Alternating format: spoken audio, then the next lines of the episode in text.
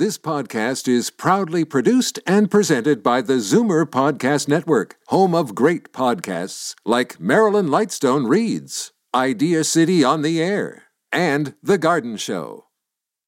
You're listening to an exclusive podcast of Fight Back on Zoomer Radio, heard weekdays from noon to one. Now, Fight Back with Libby Znaimer on Zoomer Radio. Welcome. The opposition is calling the budget a $41 billion cover up, an attempt to distract from the SNC Lavalin scandal as we head into an election. And there's no doubt that this is an election budget with a whole smorgasbord of measures aimed at key voting groups, millennials, seniors, workers in precarious jobs. Their stated aim is to show us they feel our pain, that they are addressing the things that Canadians worry about most. So are they? I want to hear from you. Did they address your so-called pain points? 416-360-0740, toll free 1-866-740 My take is that all of this just tinkers around the edges of a variety of real problems while increasing the deficit. But let's hear from the people who are hoping that Budget 2019 does not earn your vote. We begin with Lisa Raitt, who is a PCMP and deputy leader of the opposition. Hi, Lisa. Hi, Libby. Thanks for having me. Thanks for coming on the show. Uh, Lisa, uh, to the economics of this budget, what is your take? My take is a lot of spending, and my leader did talk about that today. It's um, a significant amount, 41 billion over six years, but as well, there's no plan in there to actually make sure the economy grows so we can afford all this spending that's happening.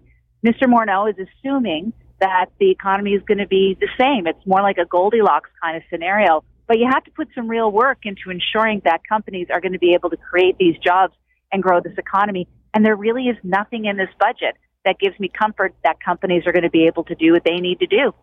So you're talking about uh, it not addressing business. Let's uh, get to people, uh, the people in your constituency. The Liberals have always said that they are standing up for the middle class.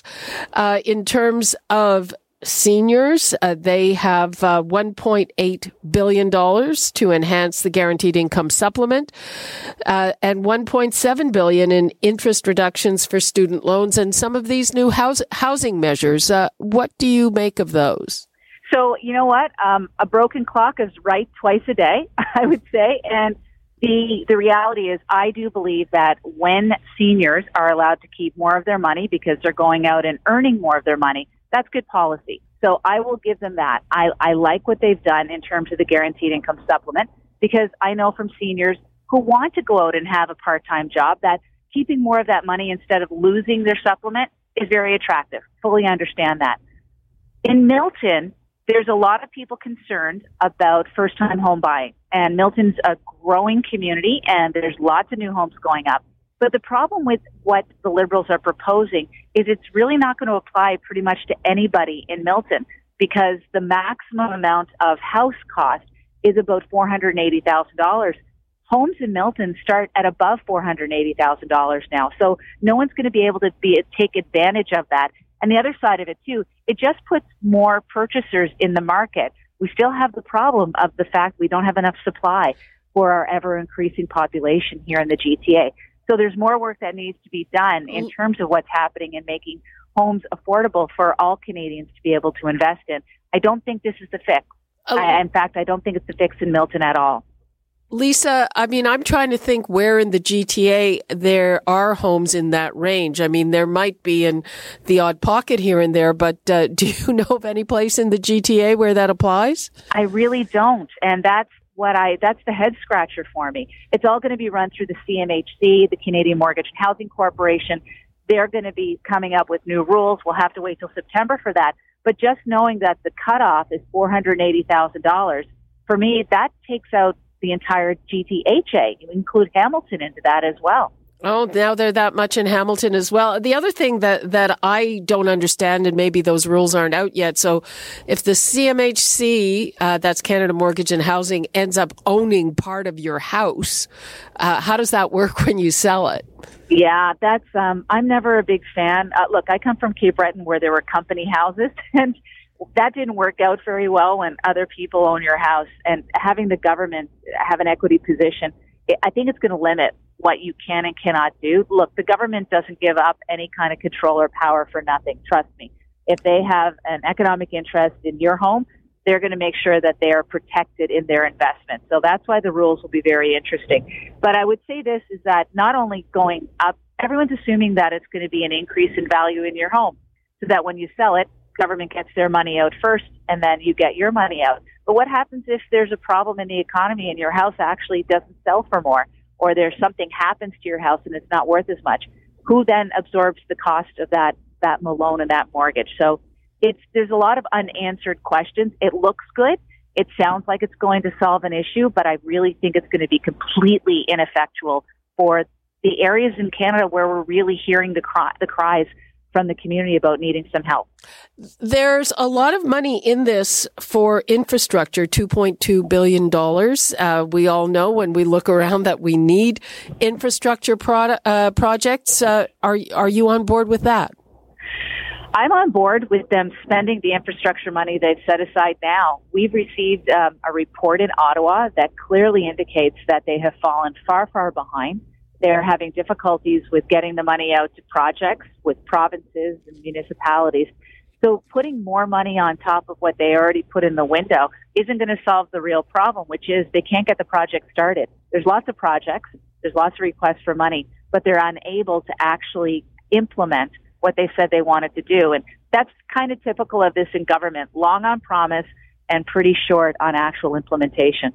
Uh, how you feel about this deficit? I mean, before this came out, we were all getting, uh, I guess, leaks saying uh, the economy's been good. They have more money than they thought. So the deficit's not going to be as high, but now it's even higher than projected.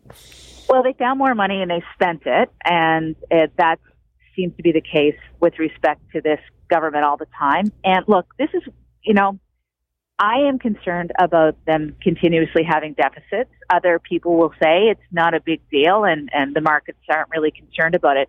But that's in a, in a world where the economy continues to percolate along. We're getting some troubling signs in the economy stalling, and we've got some serious issues in terms of trade, both with the United States, China, with India, all around the world. And we're reliant upon trade and in order to keep our economy going. So if we have a sputtering of the economy, and we continue to rack up these deficits, it becomes a situation where we have to be very, very concerned. And this government made us a very, well, I'll quote the prime minister. He said that his promise to return to a balance was very cast in stone.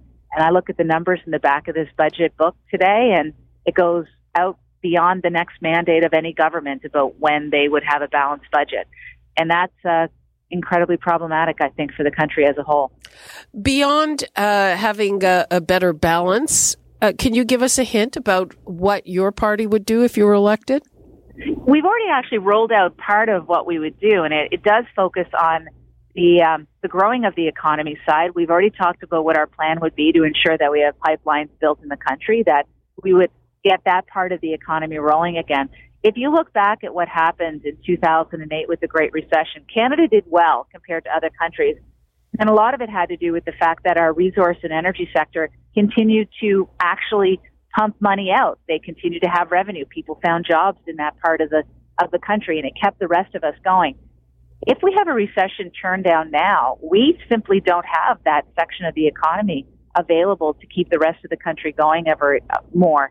And that's why focusing on things like being able to build pipelines through the private sector, making projects something that can be done in uh, clearing all of their of their um, regulatory hurdles in a shorter period of time, as opposed to 10, 15 years.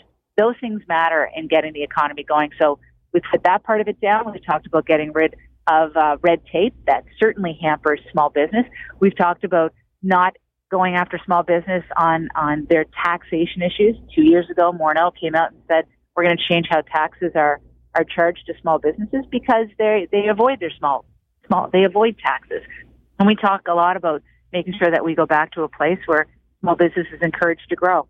So those kinds of things, you know, the economic pieces, the foundation pieces, the fundamentals of our economy, getting those right again so that the private sector can grow the economy. That's what we're going to be talking about. Okay, and just a, a couple of things. Uh, they are giving a lot of money, four billion, I believe, to uh, farmers uh, who are going to suffer because of uh, supply management issues in our trade deals, and also uh, a large amount to indigenous bands to recover costs uh, for for for fighting for land claims. do you agree with both those items? Certainly big ticket items. I would say on on the, the issue with respect to supply management, it's an issue that has been caused by this government itself when they negotiated with the United States. They included a provision that allows the United States to tell our farmers how much of their cheese they can sell to other foreign countries other than the United States. That is a pretty stunning um, uh, concession that this government gave, and, and of course, dairy farmers are concerned. The importance of dairy farmers, by the way, are places like London, Ontario, the little communities around there that are supported pretty much solely by dairy farms. So it can have a, a very um, specific economic impact in certain parts of the country if you don't make sure that their cylinders are firing. So we'll see how that pans out. And in terms of the money going back into First Nations, there are um, an incredible amount of programs and funds and efforts being made in order to do what we need to do to ensure that our First Nations people are treated fairly and have the same kind of services that we do in the rest of Canada. Again, it's about being able to get these projects done. And, you know, this government just simply has an, an incredible inability to move forward on anything. Great on announcements, incredibly poor on actually putting their announcements into action. So while they'll put some money out in the window and say they're going to give it away, they may never actually get to the point of being able to give it away. Okay. Lisa Raitt, uh, Deputy Leader of the Opposition, thank you so much for being with us. My great pleasure. Thank you. Bye bye. Bye. Okay, let's move to the perspective of the NDP. They took a much more measured approach than the desk thumping protest walking conservatives. It was much lower key, though what it also has to be said yesterday was only NDP leader Jagmeet Singh's second day in the House. So what is that party's take on the budget? Let's go to MP Peter Julian, who is the new De- Democratic Party critic on energy and finance. Hello there. Hi, good to be with you. Thank you. So, uh, in the in a broad stroke, what is your take on the budget? Very, very disappointing. And we saw last November that the, the federal Liberal government put aside $14 billion in tax cuts to Canada's uh, richest corporations. And what we saw in the budget yesterday was actually, if we just look at the, the year in question, because the budget is only one year, it's not the promises that the government makes that they'll eventually do, they think, or promise to do in five or ten years. If you just look at the coming year, there is very, very little that will make a difference for Canadians that are struggling under record family debt loads, that are that are fighting to find affordable housing, and affordable housing is in crisis in many parts of this country. Indigenous communities have been left aside, and in terms of, of funding to make the transition to to a clean energy economy, uh, or even to put in place uh, a pharmacare program so that people can actually afford the medication that their doctors prescribe to them. The budget doesn't doesn't just fall short. It does virtually nothing to help all of those Canadians. So what we have is a government that seems to be doing very much what the Conservatives did, which was hand out a lot of money to Canada's richest corporations without really putting into place the foundations that make a difference in the lives of regular people.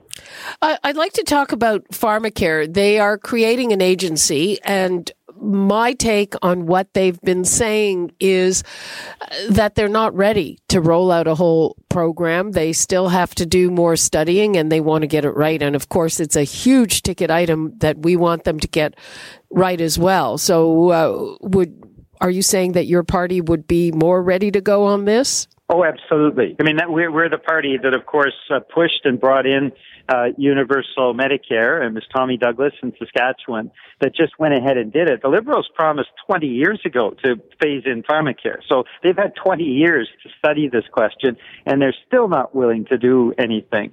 Uh, now, the Parliamentary Budgetary Officer evaluated the cost of Medicare. It actually costs Canadians $4 billion less than the current system we have, where there are, are a lot pharmacare? of yes, pharmacare. pharmacare. Pharmacare would save us four billion dollars because, um, as the PBO, the Parliamentary Budgetary Officer, pointed out, uh, the, the reality is we spend a lot of money on for-profit uh, drug plans, and there are many Canadians, about one in five, that don't have any ability to pay for their medication at all. So Canadians pay out of pocket. Companies pay for drug plans for their employees. Governments already pay. If we put in place a comprehensive, universal, single-payer pharmacare program, Canadians as a whole actually save $4 billion. That's why it, what we take, what it really takes is leadership and determination. Jagmeet Singh has said very clearly he would move to implement that immediately, and uh, the Liberals just don't have the excuse of waiting anymore when it's been 20 years of promises. What about the deficit? Are you perturbed by that at all? Would your deficit be even higher? Uh, no, because we believe in putting in place a fair tax system. There are billions of dollars that go overseas in tax havens. Uh, the Liberals haven't prosecuted anybody for doing that. Again, the Parliamentary Budgetary Officer, who is an independent officer of Parliament, will be producing, uh, he's in the process of doing that now, producing a report next month that will show the massive tax gap between what should be paid in income taxes by Canada's richest corporations and what is actually paid. And that shows uh, why we have a, a really a, a structural deficit. When we have what is in a sense the, the the lowest effective tax rate for wealthy corporations among all the industrialized countries. It's about nine percent estimated to be. Uh, what that what that means is we don't have the money as a federal government to actually make those investments in the lives of regular people. So we have a deficit because of all of these giveaways, uh, tax havens. We need to establish a fair, just tax system, and that provides the underpinnings for putting in place uh, the sustainable programs that make a difference in people's lives. Well, we've we've just seen numbers uh, granted from uh, people of the opposite ideological persuasion that show that in this in our jurisdictions, people pay higher taxes than any of the U.S. states. We've seen the Trump administration radically lower taxes for the very richest and for corporations. And, and, uh, the theory is that, you know, if we want to compete and get business here, well, we can't be raising our taxes. Well, and, and the problem is in the United States, they actually do tax. They don't have this network of overseas tax havens where companies can take money abroad and not have to pay tax on on their profits. In Canada, we don't have that rigorous system. So the effective tax rate in the US is much higher than it is in Canada because of all of the, the various tax loopholes and tax havens that have been put into place, uh, fair to say, both by conservative and liberal governments. That's why a fair tax system really is the underpinning, the foundation for providing the kinds of investments in people and their families that make a difference and make uh, raise Canada's quality of life and make our, our country have a, a much more dynamic economy. I and did notice that uh, they're in, they're increasing tax on stock options. Uh, no, they, they, and here's another part of the budget document which is absurd to me. They promised to look at it but they have actually not provided any uh, any direction in terms of where they're going to go, what kind of legislation. Uh, all they're doing is making again a promise to do something eventually, and the Liberal government seems to have perfected this this tactic of making promises, uh, rolling out these big promises, and then not actually walking the talk. And this is just one. Uh, uh one example among many in the budget document. Uh, what would you like to leave us with on this? Uh, that, that Canadians are struggling to to find affordable housing. That uh, millennials are often find doors closed to post-secondary education. That there's a whole variety of obstacles put into place by choices that governments have made, both liberal and conservative. And uh, I believe Jagmeet Singh has a better approach, and that is really to put the priority on regular people, making sure that we have housing, we have uh, a, a way of paying for medication, access to education, uh, that seniors are taken care of with uh, effective uh, pensions in, in their uh, senior years. Those are the kinds of things that must be the priority, not giving massive tax cuts to Canada's richest corporations. And I think that will be uh, a major decision that Canadians will have the choice to make later this year when there's a federal election campaign. The, the approach of the old parties or a new approach that actually is focused on people. Okay.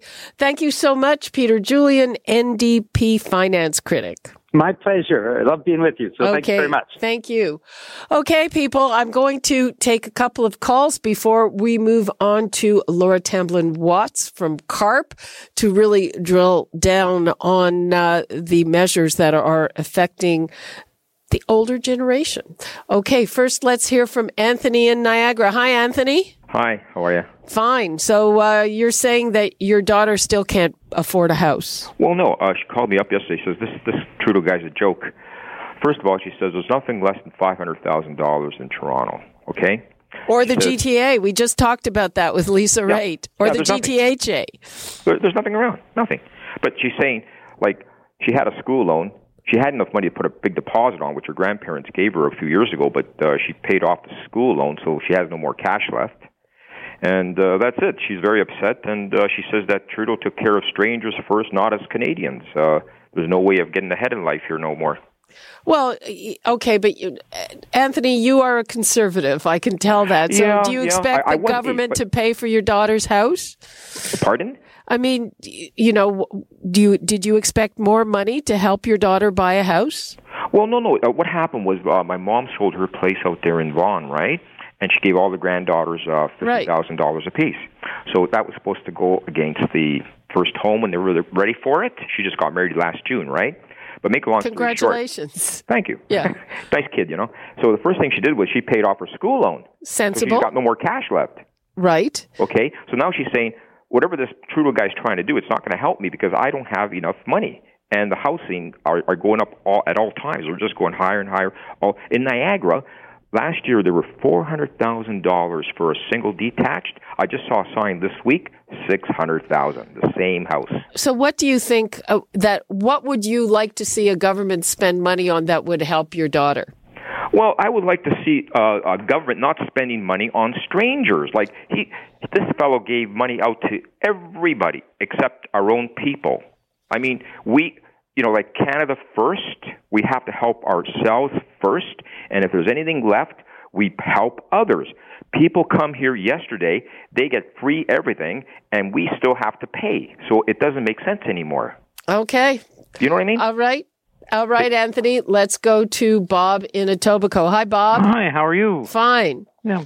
Um, one thing that upsets me about this, uh, and not that I have any problem at all with uh, um, Aboriginal people or natives in Canada. I particularly like them because I worked with them up in the Pointe au Baril area.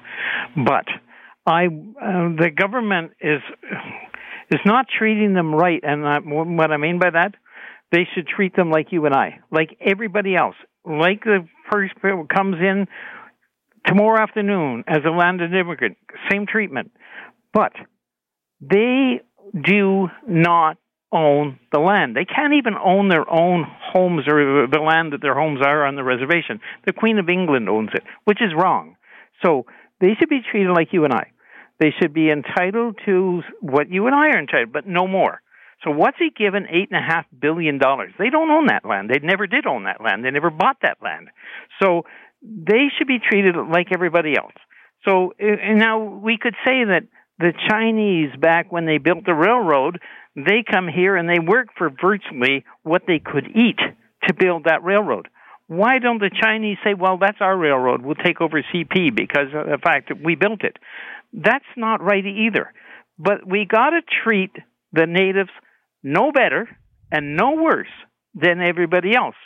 They should have to pay taxes on their oh, houses. Okay, um, I I get your drift, Bob, I, and I think okay. that a, a, lot of people would uh, disagree with that. No, but I hear you. Thanks there's more that. people that agree with me than disagree. It's unfortunately the people in Toronto do not the ones who run this. You know, people in the city, they have no idea what's going on up there. Okay. But if they make them honor the original treaties, they sold out entirely. Uh, well, and for they had reasons to sell out, and they were happy with what they did, got at the time. But we've abused it. Bye. Okay. Bye, Bob. Okay. Uh, let us now bring in Laura Tamblyn Watts from CARP. I mean, financial support for seniors is among the highlights in yesterday's federal budget. CARP is calling it a win for older Canadians, especially low income seniors.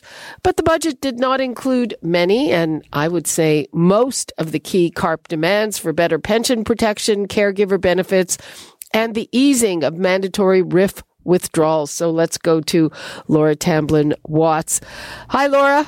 Hi, Libby. Okay, so the big ticket item for your members is the 1.8 billion that the liberals are spending on the GIS supplement.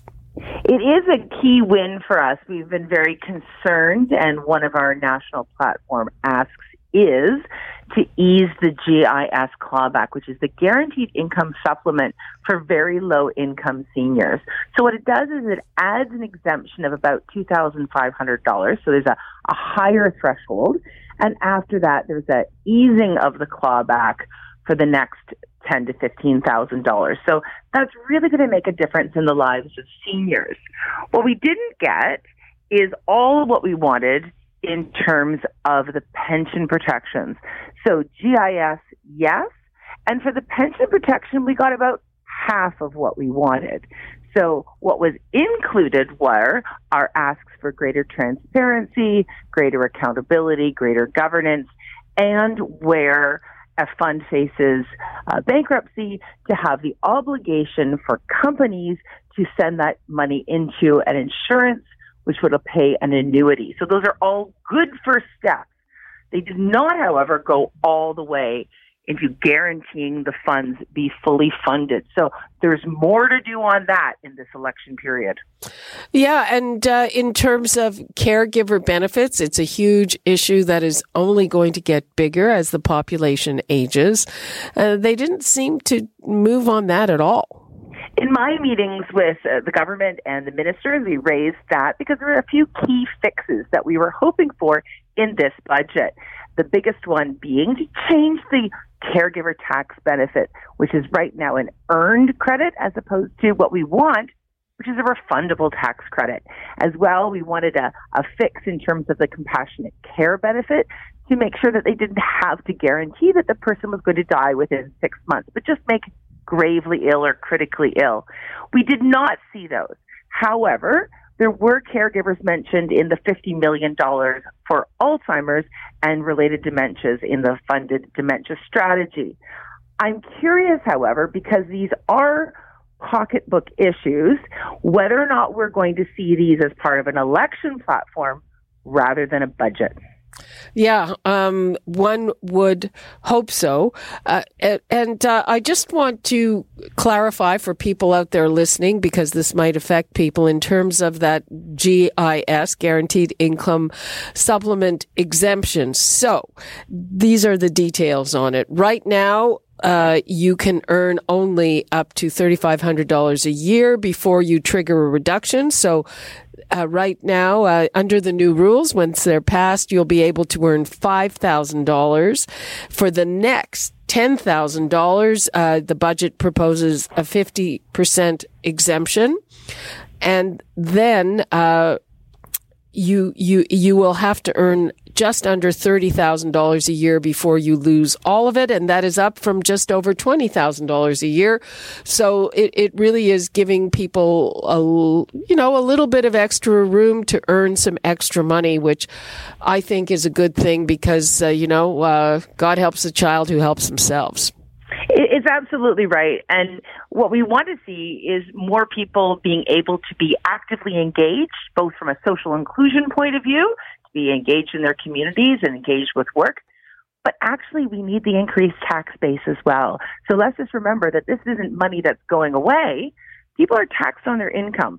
So there's an income tax piece that offsets. So what we didn't want to do is keep people away from working because they were concerned about triggering this tax uh, punishment of a GIS clawback. So that was one of our big key asks we're very pleased with that response. Uh, uh, the other thing that CARP for years has been asking for, and there doesn't seem to be a response from this government, and that is ending or easing mandatory RRIF withdrawals. Right now, when you hit the age of 71, you have to start collapsing, you collapse your RSP and you have to start taking money out, whether you need it or not, paying money, taking money out and paying taxes on it when uh, really a lot of people don't need that money if they're still working or if they have other sources of income.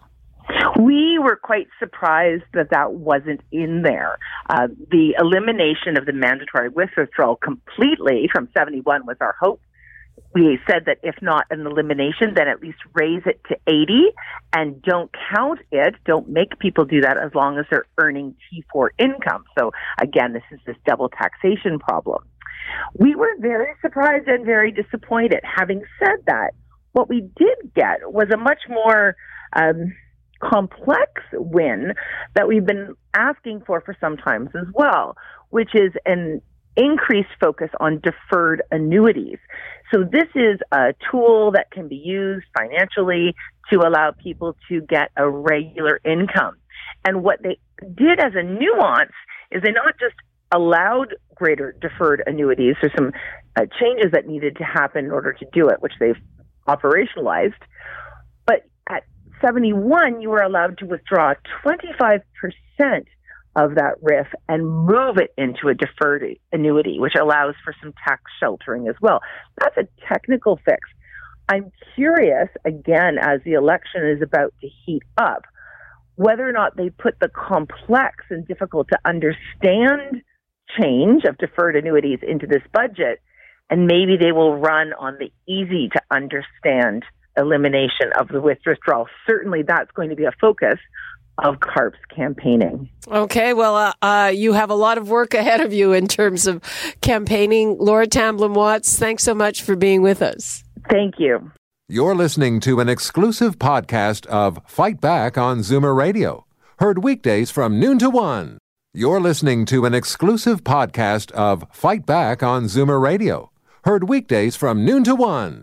You're listening to an exclusive podcast of Fight Back on Zoomer Radio Heard weekdays from noon to one. This podcast is proudly produced and presented by the Zoomer Podcast Network, home of great podcasts like Marilyn Lightstone Reads, Idea City on the Air, and The Garden Show.